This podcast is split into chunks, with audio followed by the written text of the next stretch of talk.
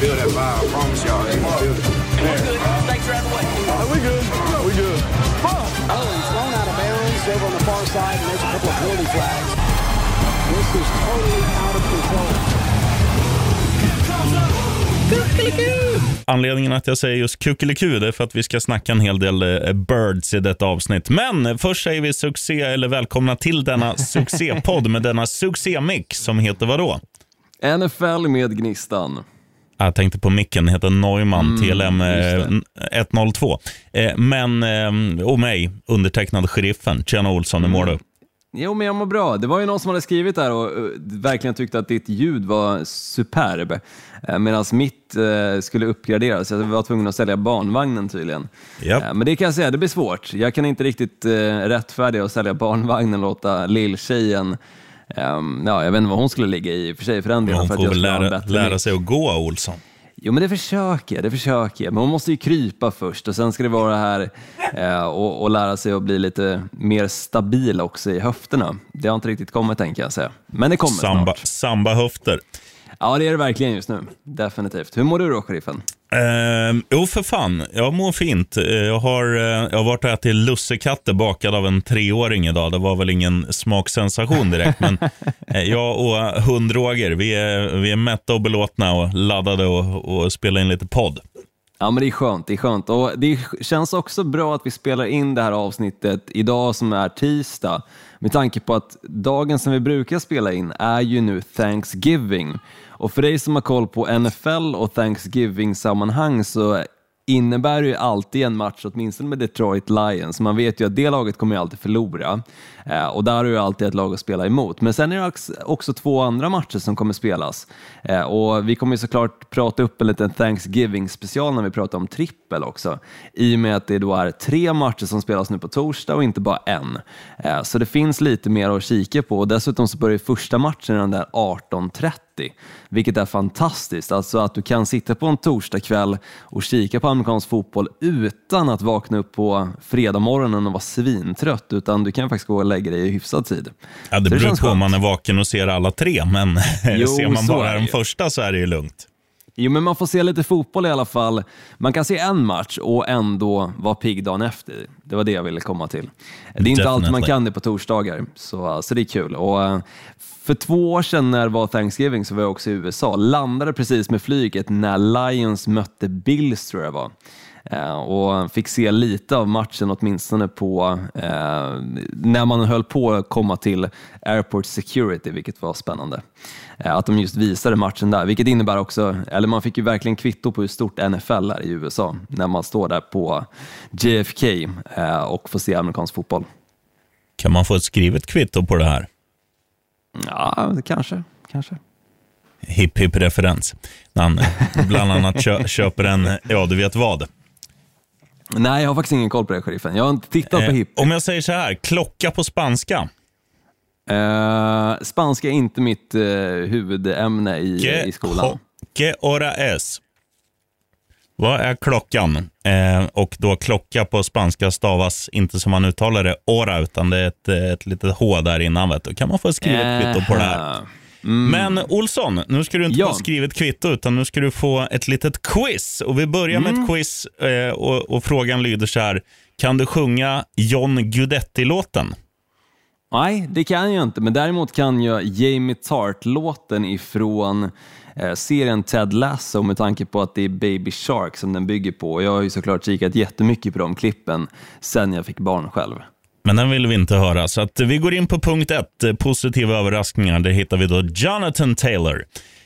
Och då lyder min motivering så här. Du kanske känner till den svenska fotbollsspelaren John Guidetti och hans hyllningslåt. Om inte, så kommer den här.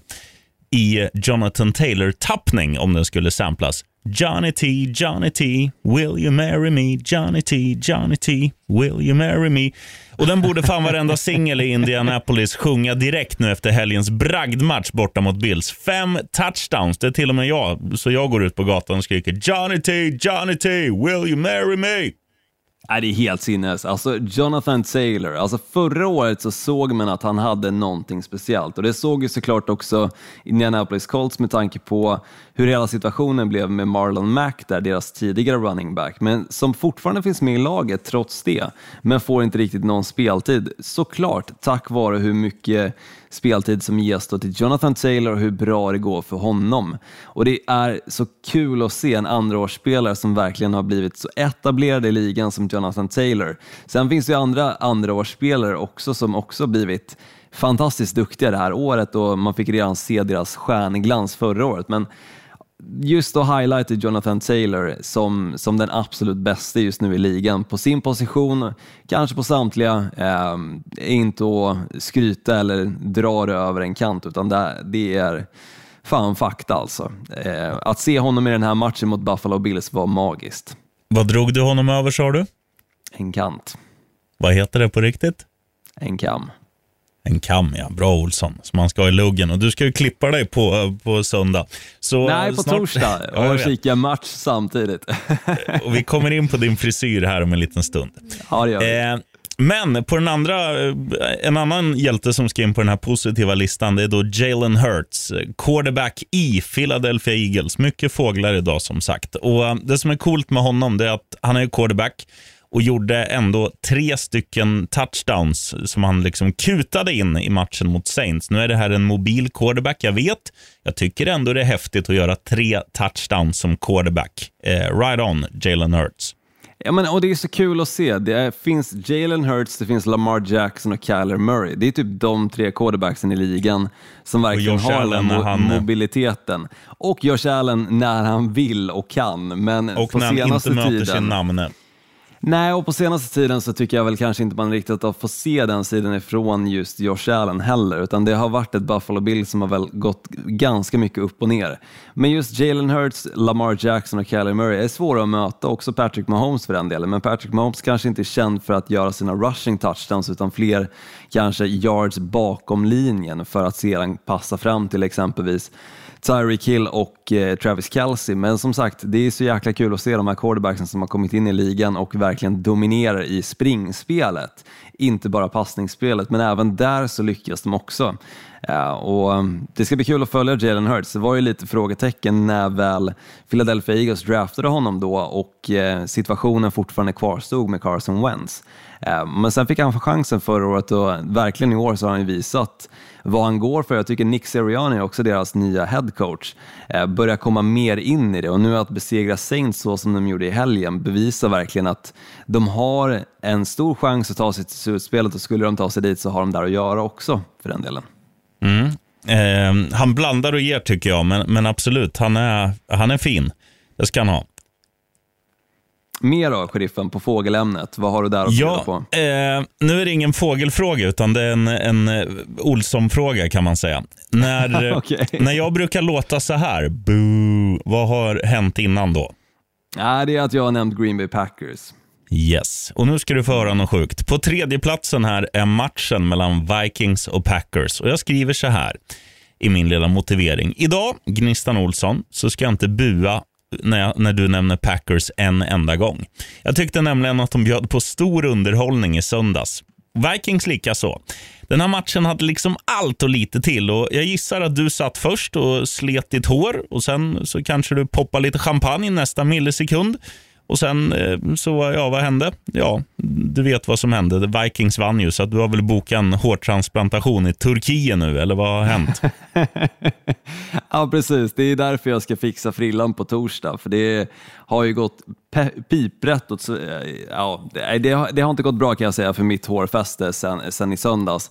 Det var en jobbig match att se. Alltså, precis som du säger, inledningsvis så gick det inte speciellt bra för Green Bay Packers. Visst, de fick upp tre poäng på tavlan, men sen missade de också ett field goal med Mason Crosby som jag känner att Boo. det kanske är dags att gå vidare ifrån honom. Sheriffen, nu får du inte bua, men visst, Nej, men det när det kommer till Mason. Crosby, han får man just i dagsläget bua åt. För att jag tror han har missat åtta stycken field goals, eller om det är nio stycken på säsongen, vilket är fullständigt galet att han ens är kvar i laget. Men det är ju för hans långa, långa historik med Green Bay Packers. Han draftades ju, eller plockades in samma år som Aaron Rodgers, sen 2006 har han funnits med dem. Så jag förstår att de kanske inte vill ge honom dojan också när de har lite dispyter med Aaron Rodgers för att det är en nära vän till honom.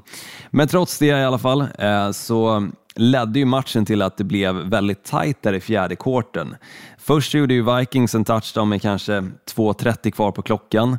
Green Bay fick tillbaka bollen och passade en boll från Aaron Rodgers då till Marquez Valdez Scantlin som gör touchdown på första försöket när de väl fick tillbaka bollen och ställningen är lika. Men precis som du säger så slutar det ju snörpligt nog med att Minnesota Vikings vann på ett field goal, vilket inte alltid händer när det kommer till Minnesota Vikings. Jag nämnde det för några veckor sedan, eller kanske ja, fem, sex veckor sedan till och med, att det är intressant och roligt att se ett Minnesota Vikings som vinner på ett field goal. För att man är ganska van att se att de missar de här field goalsen, precis som Chicago Bears, och eh, förlorar matchen med det också. Men i det här sammanhanget så lyckades de och eh, tyvärr ändå vann. Men det var en spännande och rolig match, helt klart. Ja, det var en väldigt rolig match och um, nu ska vi inte snacka mer om Packers. I alla fall inte jag och inte du heller, eh, hoppas jag. För nu ska vi gå in på lite negativa grejer och här, Olsson, så kommer dina fågelkunskaper sättas på prov. Men vi, vi sparar det till, till sista. Vi börjar med okay. att säga så här, det, det, handlar om fåglar här också. Det är Seattle Seahawks, det är Arizona Coyotes. Nej, det är ingen fågel i hockeylaget. Vad heter, vad heter NFL-laget? Cardinals, sheriffen. Just det. Kom igen. Cardinals. Jag skulle bara säga, jag skulle göra det till en fråga. Ja, det skulle Och så här är det. Seattle Seahawks. Visst, de mötte Arizona, som är ett bra lag, men ett vinklippt Arizona. Men det som är så dåligt, det är ju så här, alltså, de är så uddlösa nu, Seattle, så de till och med buades ut av sina eh, hemmafans och det händer fan inte ofta. Det var en väldigt svajig insats och Russell Wilson har nu förlorat tre matcher i rad för första gången under sin NFL-karriär. Det var håglöst, det var fegt, det var allmänt bedrövligt, fingerskadad eller ej, vinklippt eller ej. Pam, buff, ö, ö, ö, dåligt. Ja, men jag trodde ju eh, förra veckan när vi pratade upp den här matchen så sa jag ju att så länge Callum Murray och DeAndre Hopkins spelar så kommer Cardinals att vinna.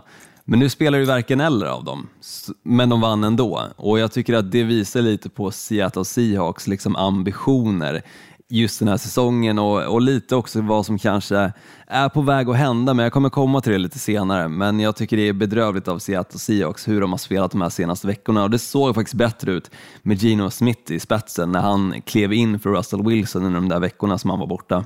Ja, och, Russell Wilson i första korten, han passar ju knappt bollen. Han gav den till, vad heter han, Alex Collins, heter han så, eller Roger Collins. Han, Något eh, sånt Ja, mm, som visst, det är ju ingen, det är ingen Jonathan Taylor, men det är framförallt Framförallt är det ju så här, om du gör samma pryl varenda jävla gång så lär ju sig motståndarna det. Och om anledningen är att du alltid ger den till din running back för att du är fingerskadad, sätt dig själv på bänken och låt Gino Smith spela, för då blir det som du säger, då blir det bättre. Men alltså det var så, han såg så rädd och vilsen ut så att jag förstår inte. Men vi tar det sen Olsson. Mm, ja, vi tar det senare. Mm. Nu ska, det här trodde jag heller aldrig jag skulle säga, men jag läser hela motiveringen. Eh, det handlade om Titans mot skräplag. De hade sex raka vinster, de hade hemmaplan och de mötte ligans sämsta offensiva lag. Stod där i andra ringhörnan. Ett Houston då som inte hade gjort en offensiv touchdown sedan vecka två. Det kunde inte gå fel, men allt gick fel. Tannehill kastade interceptions på löpande band. Adrian Peterson önskar nog att han hade gått i pension och det sjukaste av allt, Gnistan Olssons spaning var korrekt. Titans har svårt mot dåliga lag. Mm, du ser, du ser. Fan, det, och jag ångrar så jäkla mycket att jag inte la det bettet själv. För att, alltså, det, var, det var en av de grejerna som jag sa i podden som jag ändå känner mig ganska tvärsäker på. Liksom att Titans kommer nog ha det ganska tufft mot Texans och jag sa i och för sig plus-handikapp, typ, plus 10,5 eller liknande, vilket ändå hade gett dig typ 1,91 gånger pengarna. Bra, bra odds helt klart eh, för, för en sån, ett sånt plushandikapp, men, men som sagt att, att de sen inte går och vinner matchen Nej, det trodde jag kanske inte. Så, så det ska jag väl inte ta, ta, ta mig an helt och hållet. Utan som sagt, plus 10,5 trodde jag, men, men ja, det blev en förlust för Titans. Så Jets och Texans är de två lagen de har förlorat mot, bland annat. Mm. Nu det Olsson. Nu kommer den. Frågornas fråga. Sitter du ner? Ligger du? Står du? Alltid. Okej. Då är min fråga till dig så här. Vad heter en fågelröv? Va? Heter det någonting speciellt eller är det inte bara fågelarsle? Mm, vi går in på motiveringen, för Falcons är ju på den här listan. Håll i dig nu, Olsson. Eller det är bra att du sitter. Sitt kvar. Falcons. 0,25 i röven, eller kloaken som det heter på fågelspråk mot New England. För första gången sedan 1988 så blev de nollade på hemmaplan. Det är 33 år. Noterar du att det heter kloaken, fågelröv? Mm, jag noterar, helt klart, du? jag kommer komma ihåg det. Nej, det är bedrövligt och att det sker också mot Patriots, det måste ju vara så snörpligt. Och såklart så kommer ju massa memes om att de har släppt in nu 25 raka poäng i inte bara en match utan två matcher mot Patriots, obesvarade poäng dessutom. Ehm, det är pinsamt. Alltså då pratar vi när de möttes i Super Bowl och eh, den här tredje kvarten och fjärde kvartens vändning som Patriots stod för, vilket var en sensation och fortfarande är såklart. Men att de sen när de möts och verkligen liksom får en chans att nu kanske kunna tvåla till eller åtminstone liksom skapa lite motstånd. Nej, då släpper de in 25 obesvarade poäng igen. Så totalt sett 50 obesvarade poäng har de släppt in mot Patriots de senaste två matcherna de har mötts. Mm, Det är 0,50 i kloaken. Det är riktigt pinsamt alltså. Är du sugen på att höra lite överreaktioner av sheriffen, från veckan som har varit? Ja, pumpa på.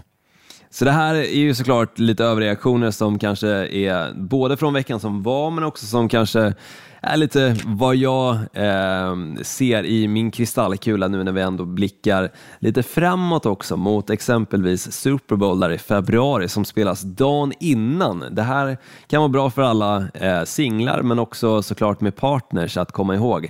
Dagen innan alla hjärtans dag. Så du som har tänkt att göra någonting väldigt speciellt på alla hjärtans dag kanske eh, får se till att få din sovmorgon på morgonen därpå. Eh, alltså efter Super Bowl, för den spelas alltså dagen innan alla hjärtans dag. Men det jag vill säga med det här är i alla fall att jag tror i AFC eh, och ser i min kristallkula att Patriots är bäst just nu i den konferensen. Och vi är i dagsläget på väg mot en Brady vs Belichick Bowl i februari. Vad säger du om den, sheriffen? Eh, det hade varit jävligt coolt och jag säger ju inte, alltså jag säger inte helt och fullt nej. Jag tror ju fortfarande att, att det blir svårt för, eh, alltså dels är de, de är inte så bra som, som de är på pappret. De har haft lite tur med, alltså mötit flera lag i rätt läge eh, som är ganska dåliga. Men, men också så här, alltså Mac Jones har ju någonting. Han är skitduktig och, och Belichick har, har vi hyllat också senaste veckorna. Så, så de har ju någonting, men jag har väldigt svårt att se dem gå så långt så att det blir en, en Super Bowl för, för New England i år. Kanske om två, kanske om tre år. De har något på gång, men inte i år, men jag gillar tanken. Ja, det hade varit intressant att se en Brady vs Belichick i alla fall. Det, yeah det hade varit någonting som oavsett om man gillar de två eller inte, oavsett hur mycket du har hatat den här dynastin, så kommer man att sitta och kika på det här och bara se hur de kommer zooma in på coachen i New England Patriots, Bill Belichick och sen Tom Brady, quarterbacken i Buccaneers. Vi får väl se om det sker, men om man går vidare i AFC då så tror jag att, eller så säger jag att Bengals kommer att vinna AFC North över Ravens och Browns. Steelers räknar jag just nu inte ens med, för de är så pass jäkla dåliga. Men där har du en eh, overreaction, mm. så att säga. Ja, de har ju bra utgångsläge. Det är bara en match upp till Baltimore som toppar divisionen. Och, äh, jag vet inte. Lurigt. Jag tror ju på Cleveland, ja, men äh, mycket skador där och, eh, och en, en bagan som inte är i stor form. Så nej, eh, val och det hade varit kul med, med Bengals och skaka om lite. Mm, så kanske jag ändå inte en överreaktion på, på just Bengals att de vinner AFC North. Mycket möjligt, men sen Ryan Tannehill säger jag är tillbaka i sin forna Dolphins-form. Eller form. F- form. Eh, absolut. Efter, efter fyra interceptions, eller vad det landade på till slut nu senast mot ett jävla Fyra stycken skräplag. blev det. Då, Ja, då får man väl eh, instämma. Eh, alltså, snacka om att blanda och ge. Alltså, han är ju som en slash puppy. Ibland blir det ibland är det gott när man är i ett badhus och ibland får man bara ont längst bak i gomseglet. Så att, nej, jag vet inte fan. Tannehill. Nej, det känns definitivt som att de saknar Derrick Henry i Tennessee Titans just nu. Blickar vi då till NFC så säger jag att det är dags för en rebuild av hela Seattle Seahawks och det börjar med deras headcoach Pete Carroll. Ja, de, de har vunnit tre matcher, förlorat sju, med en trupp som egentligen är jävligt bra. De har kvar alla tongivande spelare. Eh, Russell Wilson har, eh, har missat ett par matcher, men han har framförallt inte studsat tillbaka när han, har- när han har kommit, kommit tillbaka. Försvaret som brukar vara deras adelsmärke dyker inte upp i år. Hemmaplan där de brukar vara urstarka, de har vunnit en, förlorat fyra tror jag. Så att det, nej, eh, de är slut. Mm. Och Giants måste drafta en ny quarterback i kommande års draft för att ens ha en chans att vara relevanta. Ah, jag, jag, jag tycker absolut de ska, de ska drafta en QB. Dels för att ge sig själva chansen att hitta en, en bättre än, än eh, Dan the Man Jones. Men jag tycker inte han är kattskit, utan jag tycker många andra delar i Giants är kattskit. Framförallt när inte Saquon Barkley eh, kan spela och när han inte är i sitt livsform. För att då vet man att då blir det då går de till passningsspel allt som oftast och eh, då blir de lite lättlästa. Och, eh, och Jones, han har någonting, men han, är, han skulle behöva lite konkurrens. så Han känner sig omskakad. Mm, förmodligen. Och sen tycker jag väl också att om man kikar på Giants, alltså just deras, när de plockade in free agent eh, eh, Kenny Galladay var ju bland det sämsta de kunde göra för de betalade honom extremt mycket pengar och han har ju inte levererat någonting den här säsongen egentligen. Så det Ja, är men det väl, var- om man blickar Men- tillbaka, den sämsta eh, free agency eh, som ett lag gjorde den här säsongen nästan. Med facit i hand, absolut. Men när de väl gjorde det så var det ju en väldig, väldig stil och det var ju precis det de behövde. De behövde få in lite spets på wide receiver-positionen när de har tappat Odell Beckham Jr i första hand. Liksom. Så eh, de gjorde helt rätt, men det blev helt fel. Det är som en dansbandslåt. Typ så här, det började bra men slutade så fel mellan henne och mig. Finns det en låt som går så, sheriffen? Ja, det var en Arvingarna-låt som heter Om Ja, det jag får till... Det borde vara jag, heter den. Kan man spana in. Ja, sista då eh, för NFC, då säger jag att Cam Newton är fortfarande inte svaret för Carolina Panthers. Nej, det är klart inte. Men Carolina, eller Cam Newton är ju, han är ju en, en eh, hype för att göra Alltså dels göra fansen lite, lite glada, lite på nyttfödda. Dels skaka liv i, i merchförsäljningen. Eh, och dels vissa dammar väl av sina gamla tröjor, men jag gissar att många köper nya för de där är redan brända. Men, eh, nej, men han är också så här, han är en, en showman och man såg ju den nu när han var tillbaka på hemmaplan. Han, han började starkt, han gjorde sin Superman-pose. Han, eh, han gjorde en jävla fin passning där till, det var väl Krille som gjorde den andra touchdownen i matchen. Första var väl någon annan Mm, Precis. tjomme. DJ Moore var det som gjorde Just första. det. Eh, så att ha, han gjorde ju han gjorde mycket bra, men sen är det fortfarande så här, det är lite för sävligt och det är lite för mycket jag springer med bollen, eller jag står lite för länge och tittar. Blir det grön gubbe då? Alltså det känns lite som att Cam Newton skulle behöva han skulle behöva vara en sekund snabbare i huvudet eh, för att det här ska kunna flyga. För att försvaren har liksom, eh, de har blivit snabbare och eh, ja, nej, jag håller med dig. Det, det behövs någon annan för att skaka liv i wow, Panthers. Mm, definitivt, och eh, de har ju en så jäkla bra trupp, vilket är så tråkigt att inte se just quarterback-positionen riktigt klicka eh, och att det faktiskt funkar. Eh, för som sagt, Christian McCaffrey, en av ligans bästa running backs, de, har DJ Moore som är en extremt duktig wide receiver med flera wide receivers också i det laget som också kan leverera på en hög nivå. Så jag tycker det är trist ändå att de inte riktigt får det att klicka och försvaret har varit bra och fortfarande är bra. Så, Vad hette han QB'n som var, när vi var i London och såg Carolina, vad, vad hette den dåren? Eh, Jag tror du tänker på Kyle Allen som Ja. senare hamnade i Washington football team som numera fortfarande är backup vad jag vet i Washington football team. Det kanske är läge att damma av Washingtons gamla backup, Dwayne Haskins, din idol. Ja, det kan det absolut vara, eh, men jag tror inte han kommer leverera på en bättre nivå. Han är ju numera backup till backupen i eh, Pittsburgh Steelers. Om han fortfarande ens är kvar där, det vet jag faktiskt inte. Nej, hoppas inte. Hoppas han han är, är en på av AMS. de, han är ju en av de flopparna, precis som Josh Rosen som draftades av Caroline, eller Arizona Cardinals menar jag. Och Eh, gick till innan de världens då- bästa lag. Miami Dolphins och sen gick han till ett slag åtminstone till Tampa Bay Buccaneers. Jag vet Boo. inte om han fick en ring tack vare det, det tror jag inte. Nej, Ska vi gå in på lite nyheter, sheriffen? Yes, shoot. Yes, det är nämligen så att Bears ehm, pass rusher Khalil Mack missar resten av säsongen på grund av en fotskada. Det gör också Packers offensiva linjeman Elton Jenkins som slet korsbandet i helgens match mot Vikings. Och samt så kommer Chris Carson också att missa resten av säsongen i Seahawks, då, running back, på grund av en nackskada. Eh, så det blir ju inte bättre för Seahawks, eh, tråkigt för Packers, men de får tillbaka lite linjemän och Khalil Mack är ju en spelare som definitivt, hans frånvaro på planen, kommer att göra skillnad och det kommer bli ett betydligt mycket sämre försvar än vad det hade varit med honom på planen. Sen utöver det så har eh, Broncos varit väldigt eh, i, i farten när det kommer till att signa åtminstone två av sina främsta wide receivers. Då pratar vi eh, på ett tre respektive fyraårskontrakt. Det handlar alltså om Tim Patrick, en tidigare free agent, eller undrafted free agent ska det sägas, och Kirtland Sutton, en spelare som de draftade väldigt högt för några år sedan i första eh, rundan, tror jag faktiskt att det var. Mm.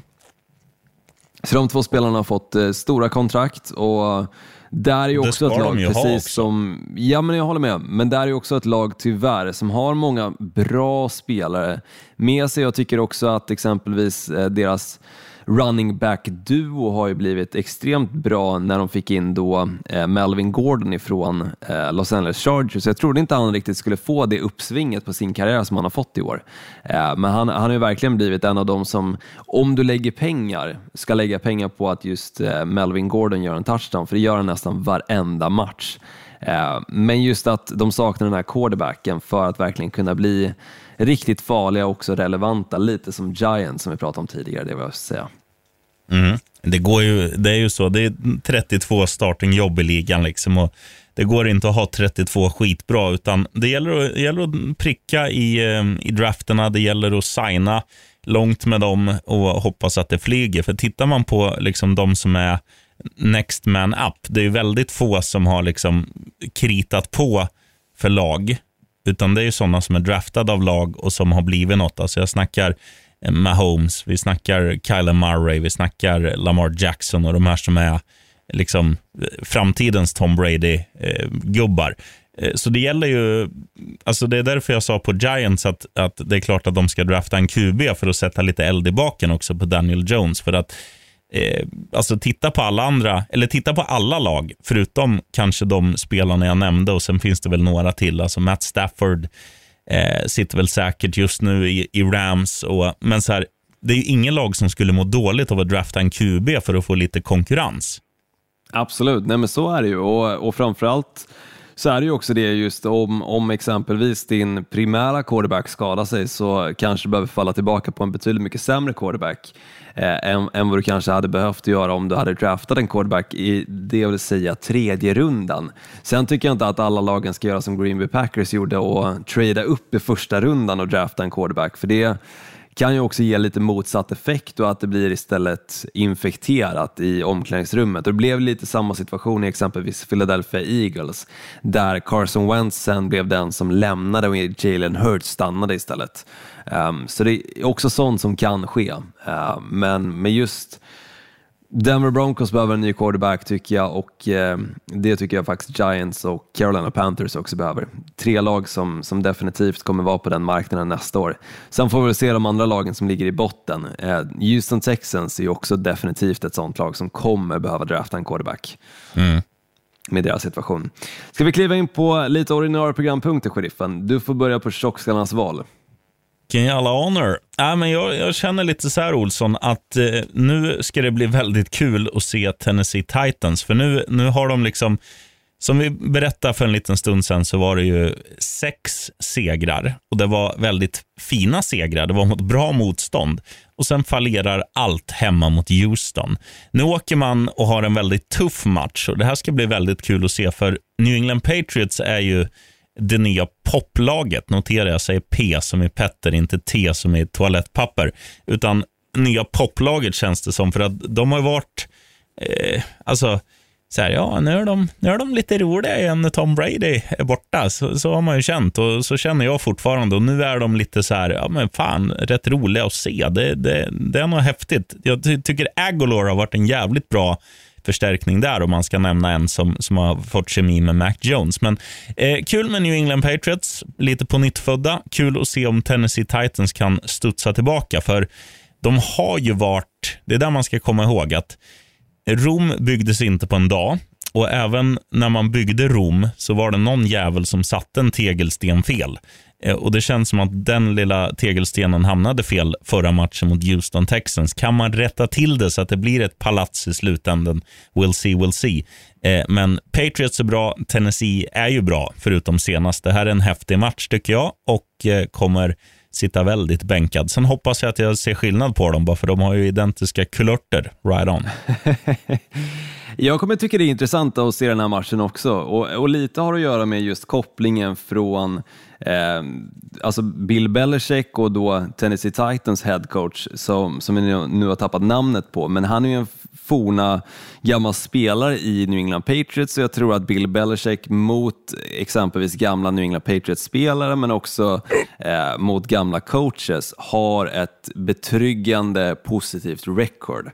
Vilket innebär såklart att New England Patriots kliver in i den här matchen som favoriter tack vare det, men också för att de såklart kommer ifrån en seger och nu eh, Tennessee Titans kommer ifrån en bedrövlig förlust med Houston Texans. Men eh, det kommer bli spännande att se om de kan bouncea tillbaka mot ett Patriots som förmodligen eh, är ganska betryggande. Liksom, de, de känner igen hur Tennessee Titans spelar ganska, eh, ganska enkelt på det sättet. Men jag hoppas att Tennessee Titans har något S i rockärmen att bjuda på så att det här inte blir en Patriot-match eh, eh rakt igenom återigen. Han heter Steve Aoki, deras coach. Det gör han definitivt inte. nej, det är en, någon jävla DJ. Jag skulle bara se om du var med. Ja, nej. Jag har bra, bra koll på headcoaches i NFL, sheriffen, men ibland så slinker namnen ur mig, så, så tyvärr, jag har tappat honom. Men eh, skulle du säga hans namn så hade jag sagt ja, just det, just det, det har jag bra koll på. Över till min tjockskallarnas då, sheriffen. Jag måste kliva in på den här matchen för jag tycker att den är extremt spännande. För här pratar vi ändå om två stycken quarterbacks som har mötts multipla gånger de senaste åren. Spelat i samma division år efter år efter år och det har ju oftast varit ganska ensidigt. Det ena laget har kommit ut segrande de flesta av de gångerna, men ändå så tycker den här quarterbacken då, i det laget som har vunnit de flesta avgångarna, att quarterbacken i det andra laget är en extremt talangfull och duktig quarterback och har väldigt mycket att bjuda på. Och kanske också är ganska underskattad i ligan, vilket jag ändå tycker han bevisat i sitt nya lag nu. Jag pratar om Green Bay Packers som står på 8-3 som tar sig an Los Angeles Rams som står på 7-3. Hemmaplan för Green Bay Packers del och det är ju såklart en plan som Matt Stafford är ganska van att spela på såklart med tanke på att han spelade tidigare i Detroit Lions som jag var inne på. Och Det ska ändå bli kul att se eh, ett möte där han får möta ett lag som han är van vid att spela många matcher emot. För jag tror att det kan ändå vara ganska skön känsla för hans del. Även fast det här Green Bay Packers-laget nu har visat att de har ett tufft försvar, kanske inte just i matchen mot Minnesota Vikings, men också att offensiven är ganska potent. Eh, trots det så tror jag ändå att han tycker att det är ganska skönt att komma till Lambeau Field för att det är ändå en arena som man har spelat många gånger på kontra andra arenor som motlag då som man kanske inte har mött lika ofta. För även fast de kanske spelar i en konferens, just NFC, där de möts då och då så är det ju inte hela tiden åtminstone så som det är i divisionsmötena. Så jag tror Matt Stafford ändå känner, känner ganska lugn med att komma dit. Men sen hur det ser ut för resten av det här Los Angeles Rams-laget, att komma upp till kyliga Lambeau Field från SoFi Stadium i fina Los Angeles och eh, Inglewood, deras eh, förort. Eh, blir intressant att se. De åkte ju dit förra året och förlorade i eh, divisionsmatchen då, eh, men då var det ju en helt annan quarterback. Jared Goff eh, spelade och eh, också deras backup quarterback spelade i den matchen, eh, som jag faktiskt inte kommer ihåg namnet. Precis, Steve Aoki spelar där också. Han, han är överallt. Mm, framförallt är han i Vegas eh, under deras första match. Och Ja, han, han tillsammans med den här Ding, ding, ding, let's get ready to rumble-mannen. De synkade upp. Det var, det var ganska Det har jag pampigt. koll på däremot, för du nämnde det förra bra det. veckan. Annars hade jag inte haft koll på det. Men i alla fall, jag tycker det här är ett spännande möte. Alltså, det är två extremt duktiga lag i NFC. Det är ju förmodligen två lag som vi nästan till idag kan garantera att vi kommer få se i slutspelet och kanske till och med kommer få mötas i det här slutspelet. Och vi har varit inne på det tidigare, Rams har ju gjort trades under den här off eller under säsongen eh, för att verkligen satsa på en Super Bowl här och nu. Dels innan säsongen då med Matt Stafford när de valde bort, eller skickade bort tre stycken first round picks till Detroit Lions. Sen Von Miller som kom ifrån Denver Broncos, sen hade de turligt nog chansen att lyckas få också eh, Odell Beckham Jr. Så det ska bli intressant att se de här tre spelarna i det här laget mot ett Green Bay Packers. Så jag kommer Ja. definitivt sitta bänkad i den här matchen och kika. Och eh, Packers obesegrade hemma. Eh, jag tror Rams bara torska en bortamatch. Och Odell Beckham Jr. ska ju ha betalt i bitcoin, så det blir spännande. Mm. Det blir extremt spännande att se den här, tycker jag. Du, är det skräll eller favorit? Nej, nu kör vi skrällen, sheriffen, så bjucka på. Ja, jag säger så här.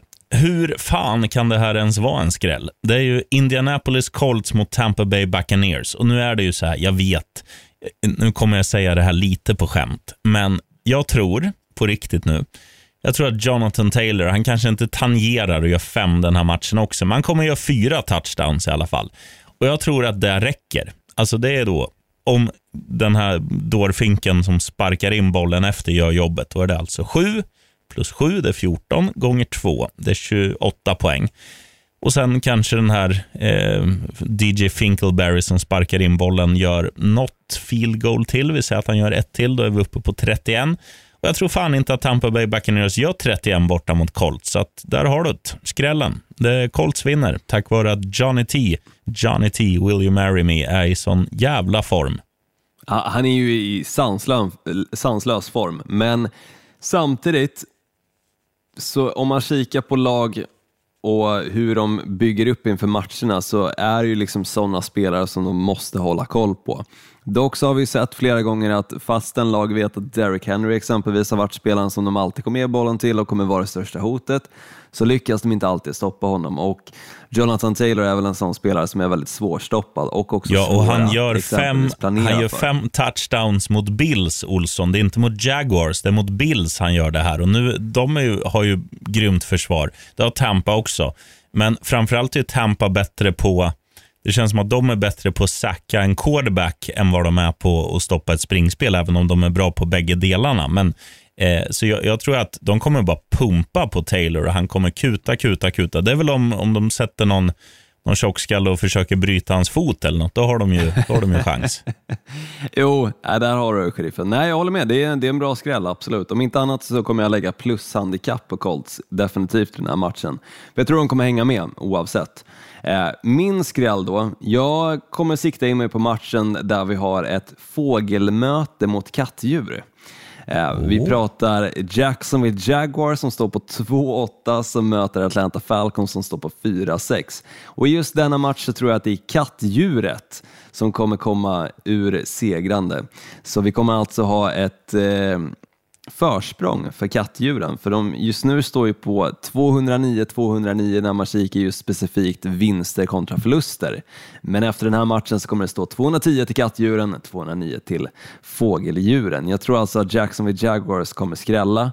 Och anledningen till varför jag tror det är för att jag tycker ändå att det är Jacksonville Jaguars, fastän de förlorar väldigt snörpligt nu mot 49ers, jag tror det blev 9-30 i den matchen, så tycker jag ändå att de har blivit lite bättre ju längre säsongen har gått. Eh, om man jämför då med andra lag som har varit skräplag under hela säsongen så har man inte alltid fått se en riktig utveckling utan det känns nästan som de har stagnerat i sitt spel och de försöker knappt vinna matcher. Men jag tycker Jacksonville Jaguars ändå är ett sånt lag som försöker vinna matcher och mycket såklart beror ju på att spelarna spelar verkligen för kontrakten och deras headcoach Urban Meyer spelar ju för att få vara kvar och behålla sin roll som headcoach. Och jag tror att det är en sån här match som de måste vinna för att eh, fortsätta känna någonstans att de har en chans att behålla jobben. Så um, mot Falcons så fixar de biffen på hemmaplan. Möttes de i London eller är jag ute och cyklar? De Nej, jag cyklar va? möttes inte i London. För båda har spelat i London, men det var, de mötte ju Dolphins ja, när de vann en riktig praktskräll. Och sen mötte Precis. Atlanta, vilka mötte de nu då? För de gjorde en Jets. bra match i London. Mötte de. Jets var det ja. Så var det, Precis. Bra. Men det stämmer, bägge har spelat i London i år. Så är det. Mm. Och ehm, ja, absolut. Jag säger, jag säger varken bu eller bä där, utan tror att det kommer bli, jag tror att det kommer bli ganska tight. Atlanta ska ju vinna om, om de bara gör det de ska, men det, det, det är kruxen med det där laget, att de gör ju sällan det. Ja, och jag tycker ändå att försvaret i Jacksonville Jaguars är ganska skapliga. Alltså, vi har ju fått se den där exempelvis matchen mot Buffalo Bills där Josh Allen totalt dominerar. Då pratar vi om defensiva spelare i Jacksonville Jaguars. Eh, så kan de ha en liknande match mot Matt Ryan som i matchen mot eh, nu senast eh, Bill Belichicks New England Patriots var bedrövlig. Så då tror jag absolut att Jacksonville Jaguars vinner den här matchen. Så jag, jag ser det som en skräll, definitivt. Lätta stålar, sheriffen. Vad bjuder du sätt. på där? Nej, men det, det är ju... Alltså man, man är ju... Man är dum om man gör det här, men jag gör det. Det finns ju ett lag som jag varje gång säger, ah, vinner de? Eller ja, vi- vi tar det från början. Cincinnati Bengals tror jag kommer spöa Pittsburgh Steelers. Och Sen blir det ju att jag själv säger, om de inte gör det, då kommer jag äta ketchup. Och sen vinner Steelers och då äter man ketchup. Eh, så jag är dum som gör det här. Men alltså jag har sagt det förr. Jag blir mäkta imponerad av detta Cincinnati Bengals. Så sent som i söndags så var jag tämligen säker på att de skulle åka hem med svansen mellan eh, jaguarbenen, eller vad, be- bengaliska tigerbenen. Eh, och Det var ju då när de mötte Las Vegas Raiders borta. De gör det jättebra. De eh, spelar eh, ja, alltså, imponerande i båda, båda delarna av spelet. Både offense, defense, eh, Steve Aoki till trots som DJar på läktaren. Eh, och Nu är det hemmaplan mot ett jävla överskattat Pittsburgh Steelers. Så att, nej, Cincinnati Bengals är mina lätta stålar. Mosa in hus, hem, fru och barnvagn. Ja, jag gillar det, sheriffen. Jag tycker det här Cincinnati Bengals-laget är vassa just nu. Visst, de hade några matcher där i mitten på säsongen som såg ri- riktigt dåliga ut och man börjar fundera på, kommer det här Bengals-laget verkligen kunna ta sig till slutspel? Är de verkligen på riktigt? Men först matchen innan deras bye week så tyckte jag att de började liksom komma tillbaka i den forna formen som vi fick se där i början på säsongen och nu matchen mot Raiders, alltså de körde ju över dem. Så eh, det är definitivt ett Bengals som är att räkna med. Och som sagt, Och jag det tog ju ju- med dem att de ska vinna AFC North också. Mm. Och Det ska ju sägas också, på tal om AFC North, att eh, vinner Pittsburgh den här matchen så går de om Bengals i tabellen. Så det är en viktig match ur den aspekten också. Det kommer vara två eh, hypertaggade lag. Och Bengals vill ju inte bara hålla Pittsburgh bakom sig, de vill ju gå om Baltimore Ravens som toppar med en, en seger mer. Så att de kommer ju, nu är ju liksom Ja, de sju sista veckorna här är ju do or die nästan varenda match för Bengals. Och varför inte börja med en ganska smarrig, köttig, fläskig munsbit. Det är som en liten minigris där med nummer sju som står och sprider bollarna i Pittsburgh. Det är bara på med senap och äta upp honom. Ja, du har beskrivit honom som en mumsbit, en liten minigris och bajamaja. Det går inte riktigt ihop på riffen. Det är gott med gris. Ja, men det är inte gott Jag med bajamaja. nej, men storleksmässigt. Ja, lättast hålla för min del. Jag säger Buffalo Bills som står på 6-4 som tar sig an New Orleans Saints som står på 5-5. Visst, det är hemmaplan för New Orleans Saints eh, på Caesar. Eh, Superdome, tror jag den heter numera. Eh, tyvärr inte Mercedes-Benz Superdome som man är tidigare van att säga. Eh, arenan har ju alltså bytt namn där i Louisiana. Eh, men trots det, allt inte spelas där, så tror jag att Buffalo Bills nu kommer att bouncea tillbaka efter en dålig, riktigt jäkla dålig match nu senast mot eh, Indianapolis Colts. De måste hitta formen igen för att som sagt, de har en division där de egentligen på förhand skulle utan tvekan ha vunnit. Men sen på något vänster så har de nu hamnat en match bakom New England Patriots. Såklart, Patriots har ju verkligen spelat bra, men som du säger, de har haft kanske lite tur också med spelschemat. Men Buffalo Bills har också förlorat matcher som de bör ha vunnit, exempelvis mot Jacksonville Jaguars. Och nu senast egentligen så kanske de egentligen borde ha vunnit mot ett Indianapolis Colts också om det inte hade varit för Jonathan Taylor. Men med det sagt, de måste bouncea tillbaka i den här matchen och det är ganska behagligt att möta ett New Orleans Saints med Trevor Simeon som quarterback och som förmodligen i den här matchen också kommer sakna Alvin Kamara, vilket innebär att de bara kan förlita sig på Mark Ingram som running back. Så nej, jag lägger mina pengar på att Buffalo Bills vinner. Mm. Eh, och jag, jag gillar motiveringen. Trots att arenan har bytt namn så kommer Buffalo Bills vinna. Ja, men det klingar inte riktigt lika bra tycker jag. Det mm. känns annorlunda. Det känns som att det osar inte lika mycket kraft i den där arenan, Caesar Superdome, som, mm. som det tidigare gjorde. Vet du, vet du vilken NHL-arena som heter något med Caesars då? Nej, jag har så jäkla dålig koll på hockeysheriffen. Jag har faktiskt eh. bestämt mig för att bojkotta hockey. Om jag ska ja, men du kan, få en, du kan få gissa vilken basketarena som heter Caesars, för de delar ju arena. Vet du. Ja, det borde jag egentligen ha koll på, men eh, jag har ju koll på Milwaukee Bucks arena, Fiserv Forum. Men eh, ja, utöver inte det där så... de spelar. Nej, har jag dålig koll. Du får gärna droppa Detroit Pistons. Uff. Ja, men det borde jag egentligen haft koll på. Eh, Såg du förresten den memen? Det var ju en, ja, när de, när, de, när de dunkade på honom en amerikansk fotbollshjälm i så här Snapchat eller något och sen löpte han amok där genom arenan bara som att han, han blev tacklad av ett försvar. Det var skitkul. Det var Austin Ecklers hjälm, eller huvud som han fick på sig. Ja, Jonathan Taylor också visade de eh, någon meme där han, eh, hur han sprang igenom det här Buffalo Bills-försvaret. Eh, som den här Detroit Pistons-spelaren som alltså fick en armbåge i nyllet av ingen mindre än LeBron James. Mm -hmm. Snurresprättspolare. Hur som helst, sheriffen, ska vi kliva in på en Thanksgiving-trippel? Eh, det kan vi göra. Ska jag inleda? Ja, för det är ju nämligen så, tre matcher på Thanksgiving, alltså på torsdag. Första 18.30, andra 22.30 och sen börjar den sista då snarlik tid som den brukar göra på torsdag natten. Mm. Eh, vi gör så här, första matchen Detroit Lions mot Chicago Bears. Där kommer det bli touchdowns av Swift i eh, Lions. Och eh, vad heter han? Montgomery heter han va, i, Bears, running backen. Mycket springspel och eh, båda de kommer kuta in varsin minst. Eh, vi skutar vidare till Dallas Cowgirls mot Las Vegas Raiders. Där kan du spela att Dak Prescott har eh, fler eh, touchdown-passningar än, eh, än Derek Carr. Eh, Dallas har varit lite på slutet så här varannan match-lag och de var fan inte bra senast mot Kansas City Chiefs. Nu kommer de, nu kommer de studsa tillbaka. Dak kommer ha en jättematch. Eh, spelat spela att han gör ja, antingen passa för mycket yards eller mycket touchdowns eller eh, fler än Derek Carr, för det kommer han göra. Och I den sista matchen mellan New Orleans Saints och Buffalo Bills så kommer Steffe Diggs göra touchdown för Bills. Han har sett eh, ganska bra ut i ett i övrigt ganska svagt Buffalo senaste tiden. Så Steffe gör TD, kan du lita på. Mm, ja, jag gillar det, sheriffen. Lite osäker på Stefan Diggs där av anledning försvarsspelaren som jag vet med nästan 100% sannolikhet kommer att sitta som klister på honom, nämligen Marshawn Lattimore. Eh, men det blir intressant att se den eh, eh duon där göra upp på planen, helt klart. och om Stefan Diggs kommer komma ut som segrare. Eh, om man kikar på min trippel då ser jag att Lions gör mindre än 16 poäng mot Chicago Bears.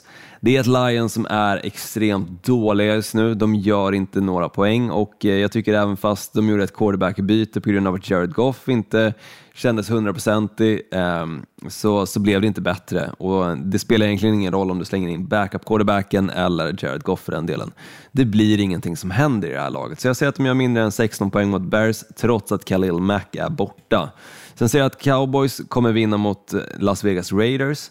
Jag tror att det här Cowboys-laget, precis som du säger, är lite upp och ner-lag just nu och det innebär alltså att förra matchen förlorade de, denna vinner de. Eh, så enkelt som det. Sen säger jag att Cole Beals, Beasley är den som kommer göra touchdown mot Saints. Och anledningen som sagt är just mötet Stefan Giggs, eh, Diggs mot Marshall Lattimore, vilket jag tror kommer öppna upp för Cole Beasley lite i passningsspelet. Så han kommer göra en touchdown. Oh, Och så kan du slänga in där att Dawson Knox, deras tight end, eh, kommer göra en touchdown. För det tror jag. Han är, Mm. Ja, han är fin. underskattad, tycker jag, i eh, just eh, tight end-rollen. Ja, definitivt. Det är många tight ends. Alltså, det, det är ju egentligen bara Travis Kelce som får rubriker, men det är många bra. Alltså, det är bara, George Kittle ta- får ju också extremt många rubriker. Ja, absolut. Men, Men, eh, ta Gesicki, ta Hockenson, eh, ta Mm. Knox. Det finns hur många som helst. Och han Old McDonald had a farm, eller vad han heter i ketchup-laget, är också rätt fin, även om han har ett jävla dåligt namn. Ja, men de har ju den nya också, eh, rookien Friarmouth, som eh, jävla fint namn. Eh, som, som ändå har gjort några touchdowns nu på senaste. Så, eh, Ja. så det kan också vara ett bett att eh, slänga in en touchdown på Friarmouth. Och våran vän i Atlanta är bra också, Pitts. Absolut, man får aldrig glömma Kyle Pitts. Och sen tidigare har de ju också Hayden Hurst. Ja, och Tampa Bay, alltså Gronken. Och, ja, det finns många fina som inte får den, den kärlek de förtjänar kanske. Ja, men så är det. Jag tycker Dawson Knox definitivt toppar nästan den listan av eh, tight som gör det bra, men inte riktigt får credden för det. Eh, Jag har en vanlig trippel där att bjuda på sheriffen? Givetvis Olsson. Cincinnati Bengals tvålar till ketchup-farbröderna från Pittsburgh. Inget snack. Jonathan Taylor gör två touchdowns kan man väl spela och få ett okej odds mot Tampa Bay Buccaneers. Eh, med tanke på att de bara kommer pumpa in bollar på honom. Eh, och Sen tror jag också att det blir en eh, tämligen enkel seger för eh, eh Philadelphia Eagles borta mot New York Giants. Mm, jag gillar den trippen. Angående Jonathan Taylor där, så såg jag faktiskt ett betslip, alltså en eh, spelkupong som någon hade lagt i USA, med just Jonathan Taylor, en sjuling enbart på Jonathan Taylor. Det var bland annat att han skulle göra touchdown i första kvarten, gick in. Han skulle göra touchdown i andra kvarten, det gick in. Han skulle göra två touchdowns minst i matchen, det gick ju såklart in. Han skulle göra en touchdown i andra halvlek, det gick in och han skulle ha över i rushing och receiving yards tror jag. Allt det gick in. Så en sjuling på enbart Jonathan Taylor som jag tror gav 3000 eh, på en satsad 10. Så det var fint. Okej. Är okej. kan man tacka Jonathan Taylor för, såklart. Kikar man på min trippel så ser jag Panthers vinner mot Dolphins. Det tror jag tyvärr kommer ske, sheriffen, för att det här Dolphins-laget är lite upp och ner. Och jag tycker inte riktigt att vi får se Tua Tagovailoa i den formen som man kanske hade önskat honom komma in i hans andra år. Utan det känns tyvärr som att det blev en liten flop-draft och såklart så kikar de ju på hur bra det nu går för Justin Herbert. Visst, han har lite upp och ner ibland, men han är ju en bra mycket bättre quarterback och de hade ändå honom i draften att kunna välja. Ja, så det känns lite snörpligt och jag tror tyvärr att Panthers, trots Cam Newton som quarterback, vinner i den här matchen. Sen är jag helt enig, Bengals kommer vinna och där tror jag att du kan lägga minus 2,5 i handikapp eh, mot Steelers. Sen Patriots tror jag faktiskt kommer fixa biffen mot Tennessee Titans. Jag känner någonstans ändå den här Belichick-kopplingen med just eh, headcoachen i Tennessee Titans som jag fortfarande inte riktigt kommer på namnet på. Steve Eh, Aoki. Exakt, han ja. Eh, jag tror att den ändå lutar så pass mycket fördel för Patriots att jag ändå är helt okej med att lägga minus 3,5 på Patriots. I den här Ja, matchen. ja. Kör bara. Så eh, ändå skapligt odds på, på den trippen och slänger du in en sexling, ja men då har du ju både Thanksgiving-trippel och eh, den vanliga att spela på. Och lön får man ju då, så att det, det är ju, ja det är väl alla utom jag som har för mycket utgifter som har råd att lassa in, men kör bara. Ja men det är bara att pumpa på och, och som sagt, alltså första matchen är ändå att de börjar 18.30, eller den första matchen det vill säga. 18.30 där på torsdag känns underbart. Alltså, man har ju några sådana här guldmoments under säsongen. Bland annat så brukar det vara London-matcherna som börjar liksom tidigt på dagen på, på söndagen eh, och sen börjar ju såklart de vanliga matcherna vid 19. Men sen också Thanksgiving som alltid bjuder på en match väldigt tidigt på kvällen. Älskart, älskart. Ja, något som jag älskar är att gå ut och skita med hunden. Det ska jag göra nu vet du. Så, eh, så hörs vi vet Olsson. Eller har du, någon, eller har du några sista väl valda? Nej, det har jag faktiskt inte, sheriffen, utan eh, jag känner mig nöjd nu och eh, blickar helt och hållet framåt. Mm, vad hette fågelröv nu då? Eh, det heter ju så mycket som kloak. Ja, snyggt. Och vet du varför det heter just kloak? Nej, det vill jag faktiskt gärna veta, för det, Mm, det är ju låter här väldigt udda. vi Vem- människor- det Ja. Vi människor har ju fram och bak, både män och kvinnor, att man kan göra lite olika saker i de olika hålen. Och kloak är då att du både, du både eh, pissar, skiter och pökar i samma hål. Det är kloak. Ja, fy fan vad vidrigt det låter när du säger det så. Ja, men eh, jag har ju tittat på Discovery Channel, vet du, så att jag har koll på grejerna. Var det någonting du googlade dig till inför det här avsnittet, eller visste du det före? Nej, det visste jag. Det har jag hört i någon podd någon gång.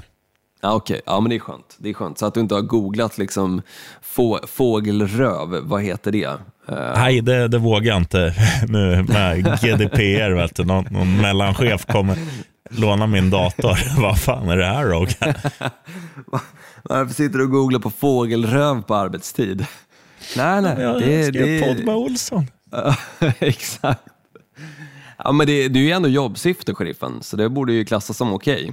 Ja, tycker det, här, det här är en hobby Olsson. Vi har faktiskt inte betalt för att göra det här. Ja, det har vi faktiskt inte. Vi ligger bara under ett paraply, där vi inte får betalt. Swisha oss så hörs vi nästa vecka. Det gör vi. Skål! Right on.